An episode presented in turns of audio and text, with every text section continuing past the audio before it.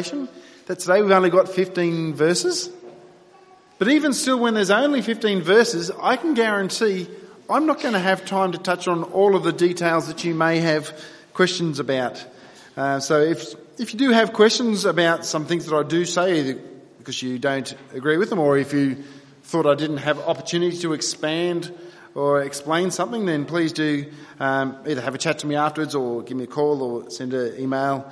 Uh, happy to follow through on that. Let's come before God in prayer as we uh, look at this passage this morning, which um, yeah, people have had various views over for many years and will continue to until Jesus returns. Heavenly Father, we thank you for your word. We thank you that your word is truth. Uh, Lord, we pray that you would sanctify us by the word of your truth this morning. Lord, even though we're looking at a part of the book of Revelation which has um, at times caused um, division and controversy in church over different understandings and interpretations, uh, Lord, we pray that, that there be none of that here in our midst this morning. Uh, but Lord, that we would rejoice in Jesus Christ who is at the very heart and centre of the entirety of this book. And Lord, we pray that you would help us to understand and to know the blessing of not only hearing your word, uh, but putting it into practice as you have promised at the beginning of this, uh, this letter to these seven churches. We ask in Jesus' name, amen. Now, a lot of you will know that I'm a bit of a overly excessive travel planner. It's not unusual for me to be organised holidays and things up to 12 months in advance. I usually just kind of wait for sales and then I just book based on when things are just really cheap to do so. But this approach divides people. Even when I do premarital counselling, I notice that it comes up. Often you'll find one of them is extremely hyper organised and stresses out when things aren't organised, and the other one just kind of relaxed and likes the adventure or the thrill of just going with the flow. I see some giggles over there knowing a couple that I'm currently doing that with. But the thing is, no matter how busy a city is, no matter how popular a particular hotel is, I know with absolute certainty when I walk into reception there, I'm going to have a room. They're not going to say to me, Steve, we've got no more rooms left. Now often when I'm checking in, there'll be some of these thrill seekers, adventurer people, leaving it all at the last minute, who will be told, sorry, we don't have any rooms left. Why did they say that to those people? Now I bought it at a really cheap, stingy price most likely, and they're probably willing to pay way more than I did. They're probably even nicer than I am. But why am I confident that I will get that room? Because it's my name, it's on that records. It's my name that they have in their computer system. And because my name is on their records, Every time I walk into a hotel lobby, I have zero fear that they're going to say, sorry, we have no room for you. Now, as we look at Revelation chapter 20 today, we'll be reminded that every single one of us falls into one of two camps. The writer to the Hebrews says, It is appointed for man to die once and then face judgment. That's a reality for every single person born. Everyone will die just once, then all of us will stand before God in judgment. And much like the hotel scenario, for some of us, it'll be the receiving of everything we've hoped for, what we're confidently standing upon, because we know our name is written in the book of life.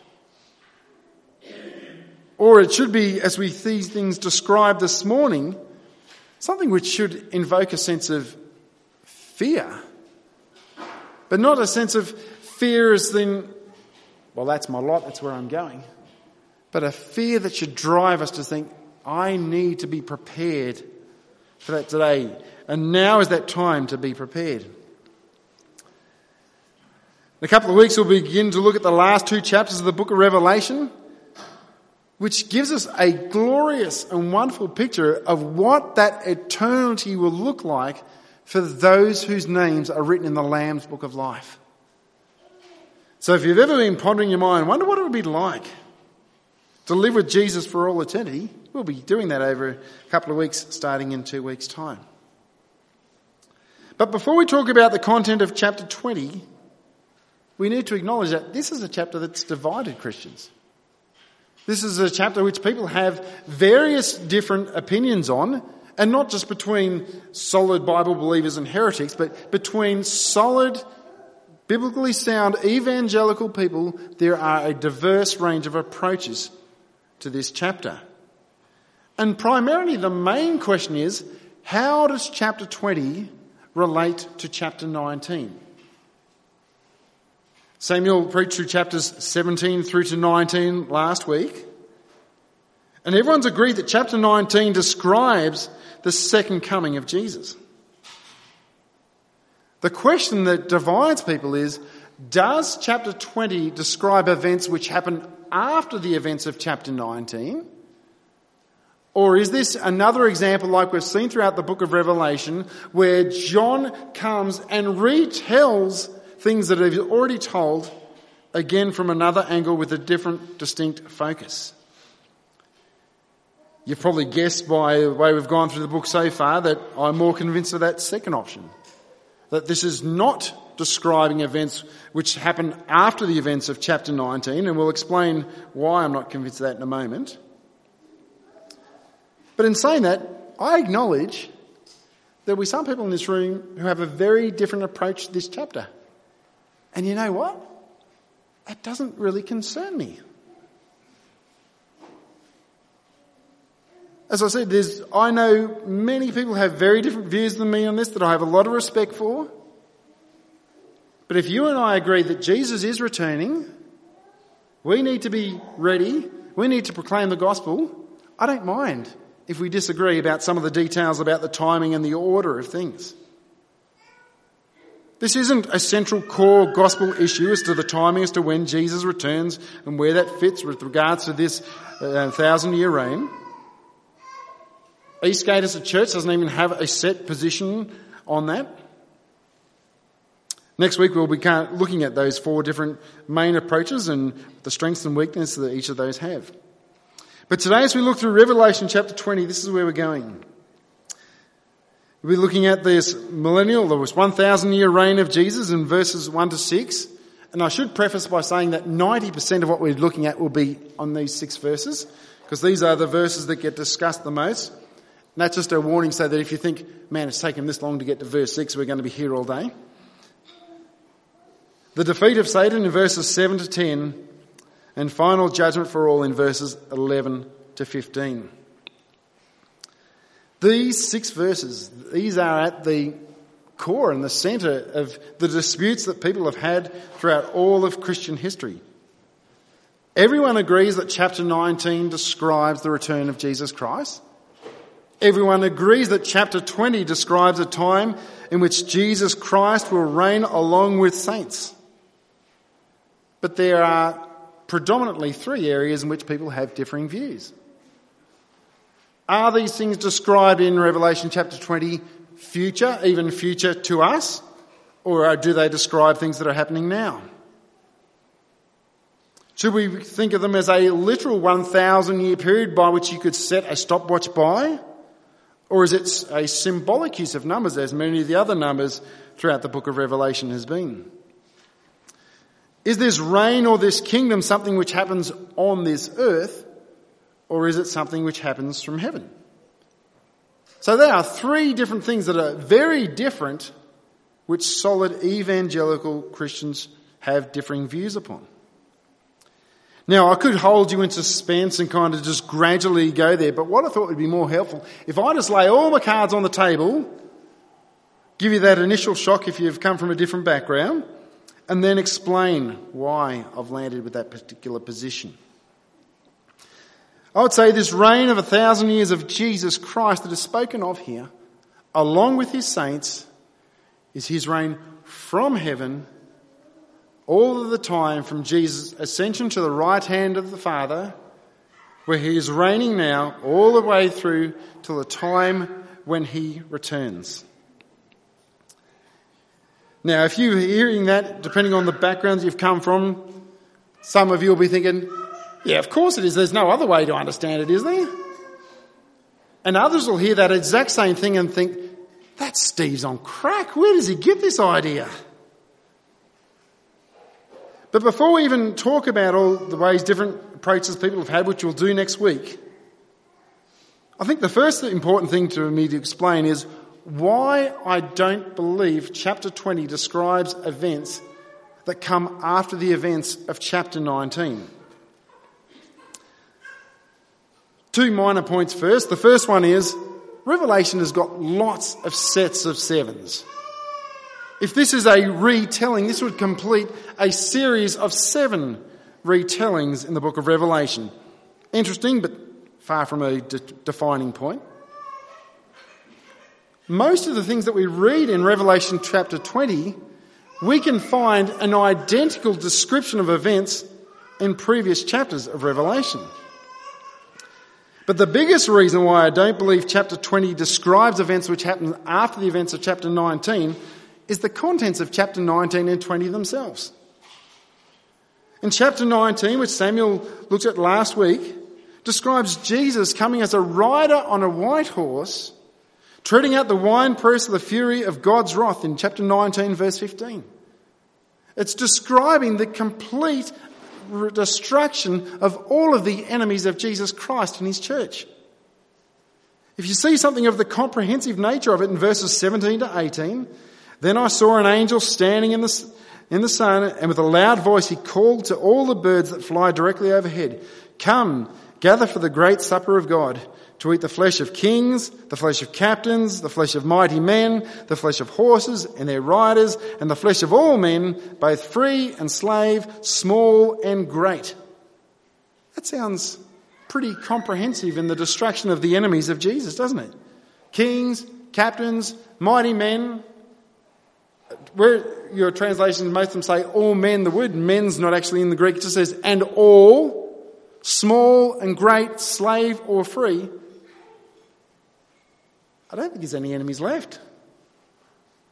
And if you thought that wasn't comprehensive enough, you add to that verse 21, and the rest was slain by the sword that came from the mouth of him who was sitting on the horse, and the birds were gorged with their flesh.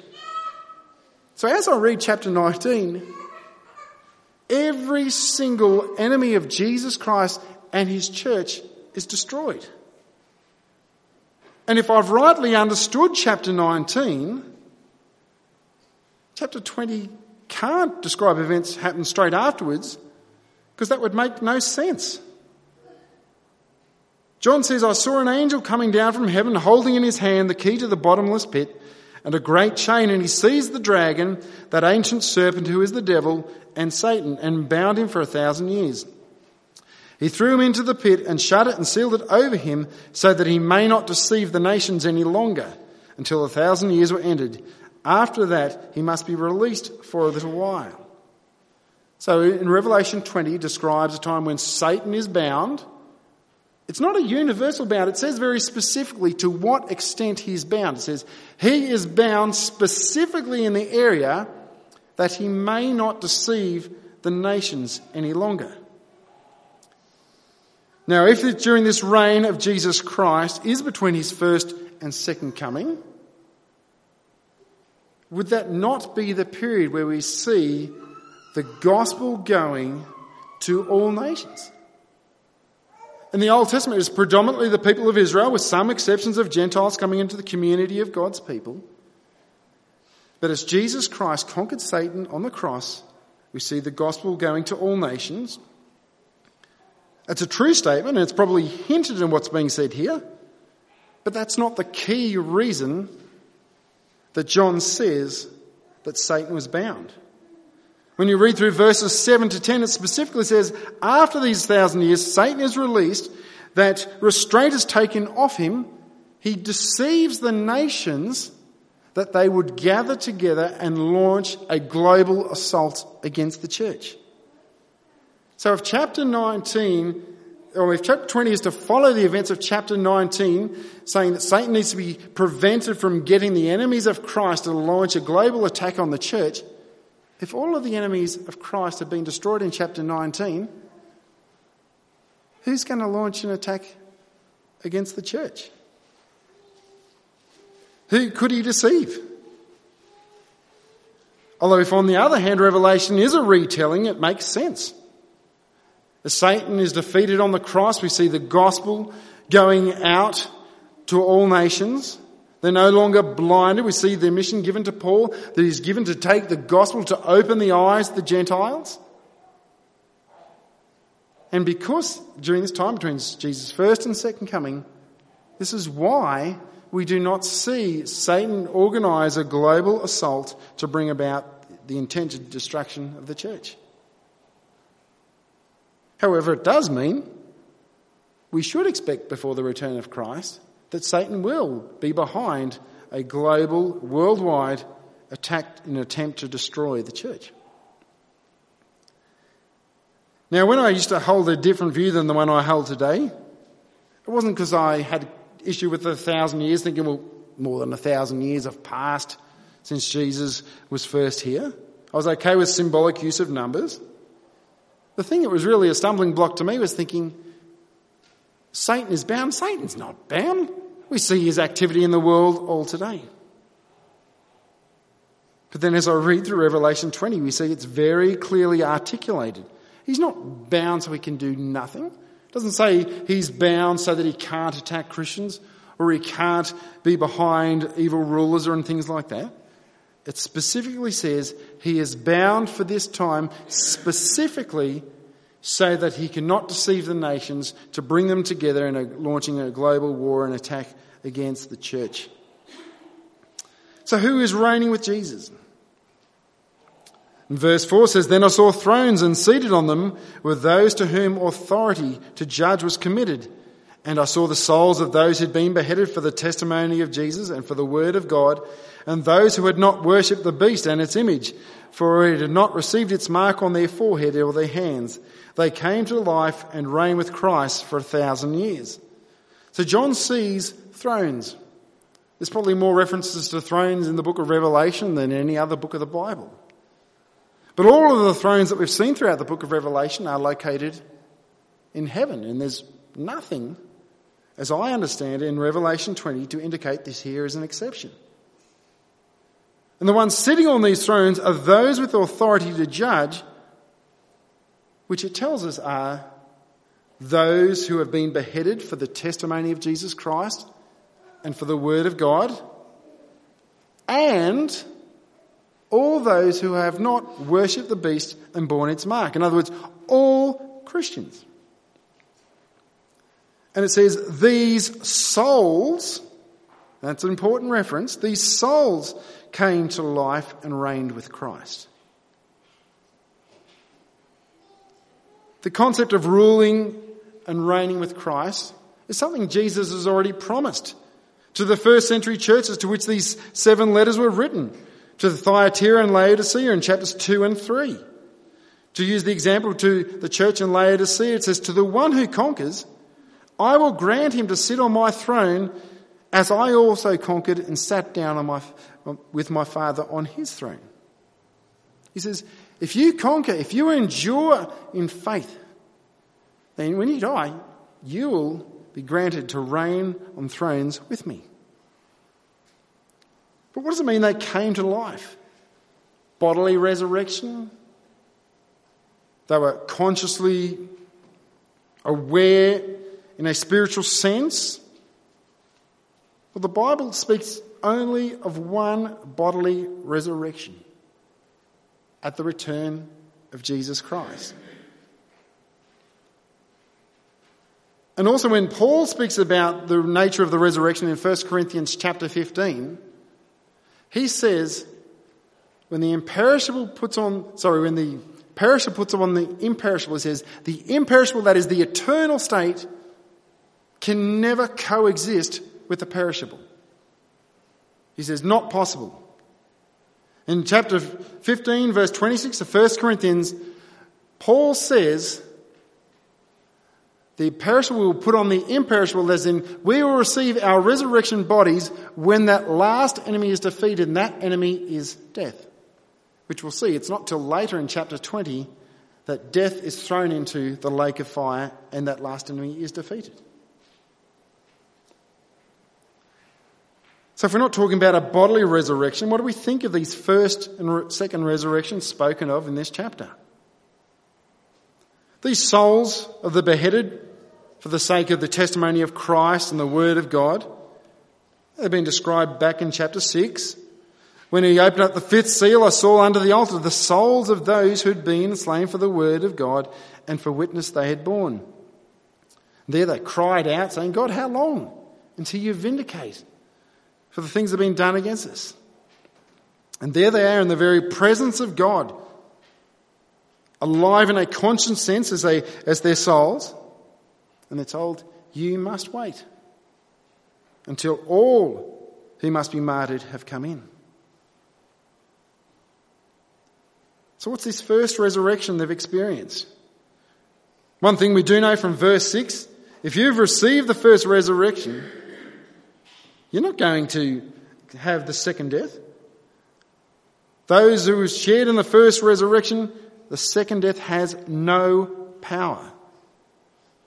What's interesting in those verses is in the Greek, it says those who share presently, those who are sharing in the first resurrection, the second death will have no power. So it's talking about something that people are presently experiencing.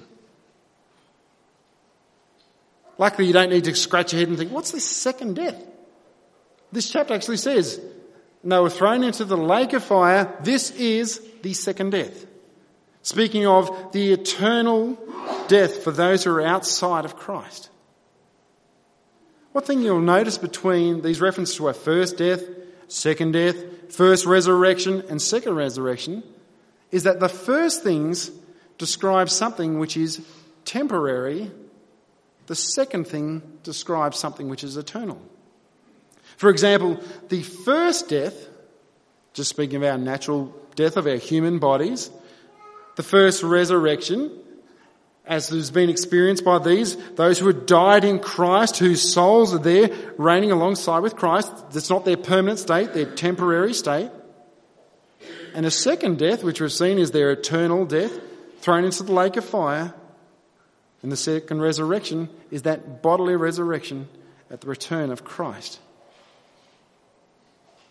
But even though Christians may be persecuted and killed, it says if you are sharing in that first resurrection, second death cannot, will not ever touch you.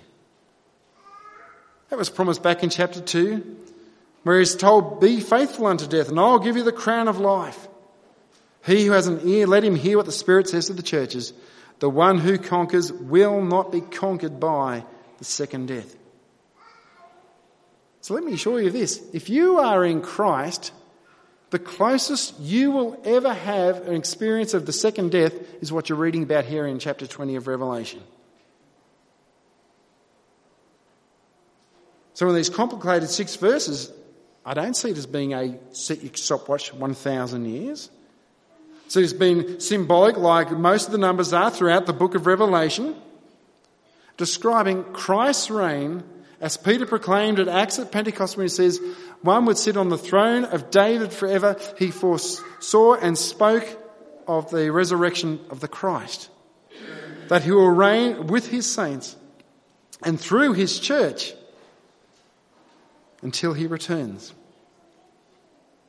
But right towards the end of that period, it says that restraint will be lifted from Satan, which we'll see in verses 7 to 10. And as soon as that restraint is lifted off him, that he might deceive the nations, that's exactly what he does. He deceives the nations, gathering them into a global assault, a global war against Christ and his church. It's described using imagery from Ezekiel 38 and 39 of Gog and Magog. And there are some who like to think, oh, that must be Russia and Iran. And it's safe to say it includes Russia and Iran. But to say this is speaking of two nations ignores the text itself. Because the, the text tells us what Gog and Magog are. It says they will come out to deceive the nations that are at the four corners of the earth. That's who Gog and Magog are. The nations from every single corner of the church. It will be global, not two individual nations. This final war is just another retelling. We see it in chapter 11, 16, 17, and 19. All describing a universal attack upon Christ and his church as, as enabled by Satan. But here, for the first time, we see the focus shift to the fate of Satan himself. Who Satan himself is thrown into the lake of fire, where he'll be tormented eternally. That might redefine your concept of what you think hell is like. You know how often people think hell will be a place where Satan's having a great party and everyone else is suffering? He's not ruling there in hell. He's being eternally punished in hell.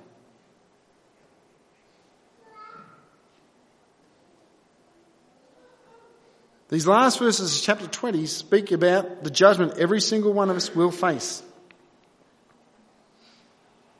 Those who experienced the first resurrection, they've got no fear of the second death. But at judgment, the conclusion of the world as we know it will come to an end. The text tells us there's no place for the earth or the sky. It's the way Peter describes that the earth and the heavens will be burnt up and there will be a new heaven and a new earth. Because at the coming of the Christ, the temporary comes to an end. There is judgment and brings in the eternal.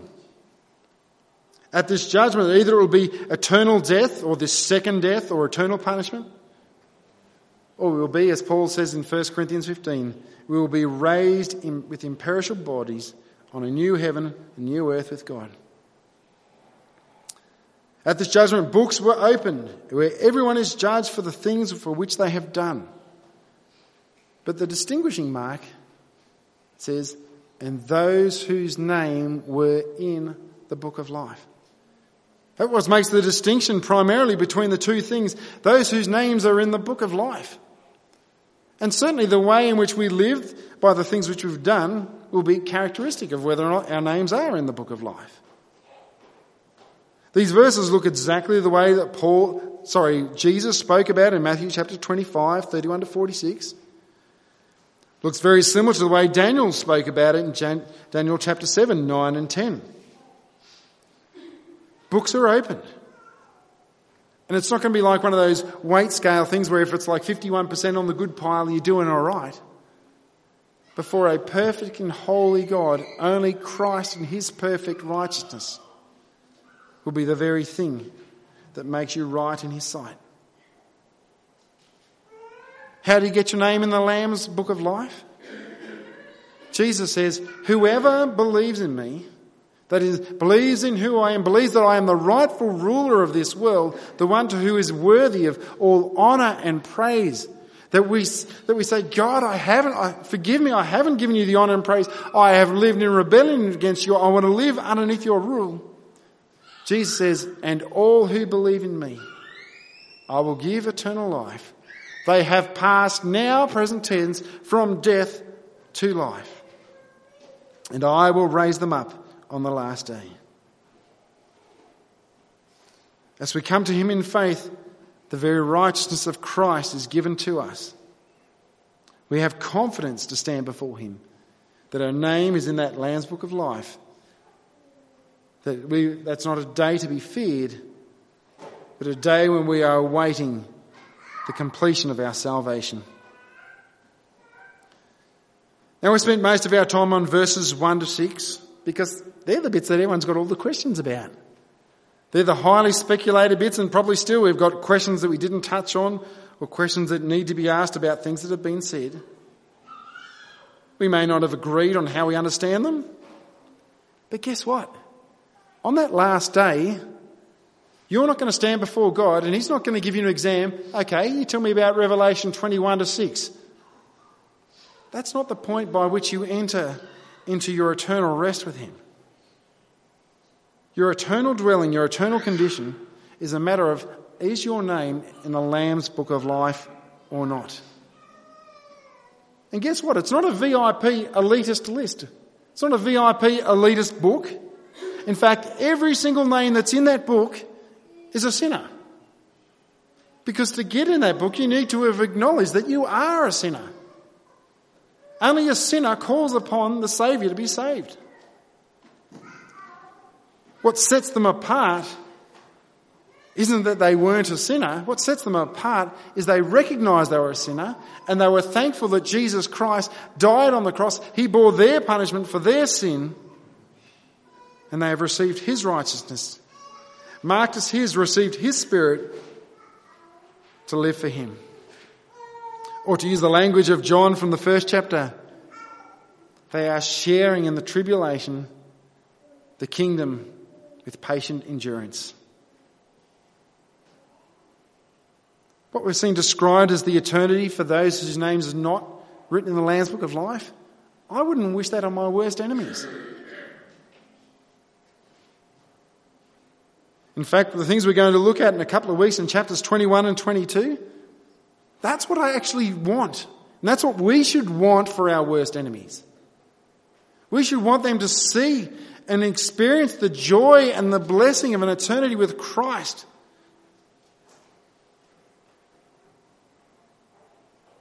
And if you haven't yet turned to Jesus, can I call on, can I appeal to you to trust Him? Not just because I don't want you to have a bad eternity, which is, I certainly don't, but because I want you to know the Saviour who made you and who loves you.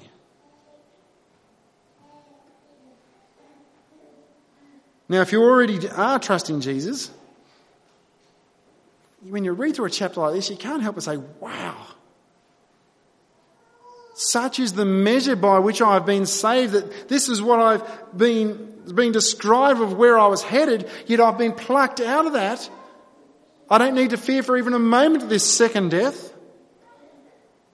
Remember that old hymn that had the refrain at the end of the, of the chorus? Hallelujah, what a saviour.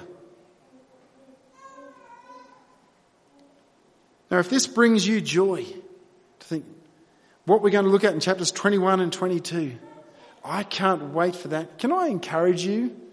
Can I challenge you to make it your regular habit to be praying for three people who don't know Jesus that you know that you will commit to pray for every single day that they might come a step closer and closer to eventually trust in Jesus? I think it'll do you good in two ways. It'll constantly keep before your own mind what it is that you've been saved from and it will constantly keep in your own mind what it is that Christ has called you to. Let's close in prayer. Heavenly Father, we acknowledge that these were is a difficult chapter, and I'm sure we've raised just as many questions as we have answered questions. Lord, we pray that this would not unsettle or, or trouble anyone. But Lord, that if there are questions or things that need to be discussed, that they uh, would be had as, as brothers and sisters gathered around your word, realizing that we will not stand before you confidently because of our understanding of these verses, but purely because of the shed blood of Jesus Christ and his righteousness given to those who are trusting in him. Though we long to, to be with you and then we will know exactly how we should or shouldn't have understood these verses. Uh, so Lord, help us not to get caught up with the things that we can't yet know in their entirety now. But thank you that you promise that when we see you, we will know exactly to the same extent to which you know us. And we thank you for that. In Jesus' name, amen.